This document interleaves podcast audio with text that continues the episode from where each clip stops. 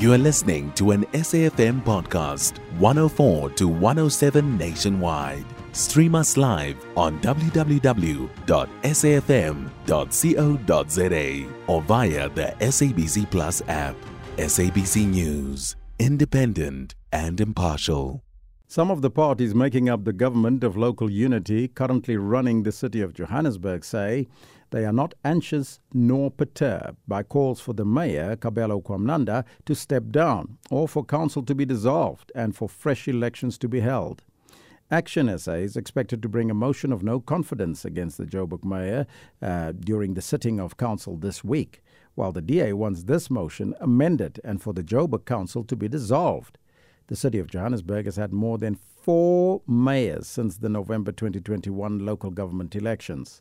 So, um, for more on this story, we join on the line by the Al Jama-ah president, Ganief Hendricks, to react to the calls for the Joburg Mayor Gwamanda to step down. A very good morning to you, sir, and welcome.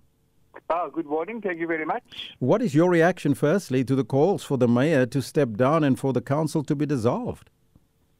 Look, uh, you know, this has been happening so many times. The Democratic Alliance and Action SA, uh, instead of, of doing their work, which is, you know, there is an IDP, there is a budget that has been passed, uh, there are line items.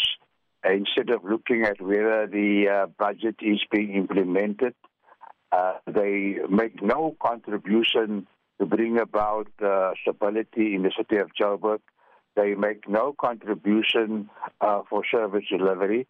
And so they indulge in these uh, disruptive uh, behavior uh, there is no chance that the DA's motion uh, uh, to the to amend the Action SA's motion will succeed.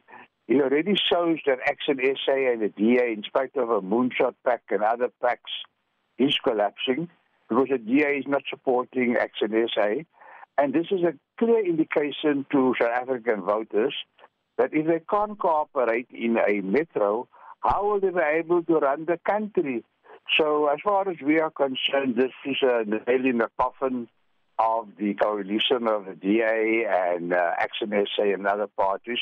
So the DA's amendment won't succeed.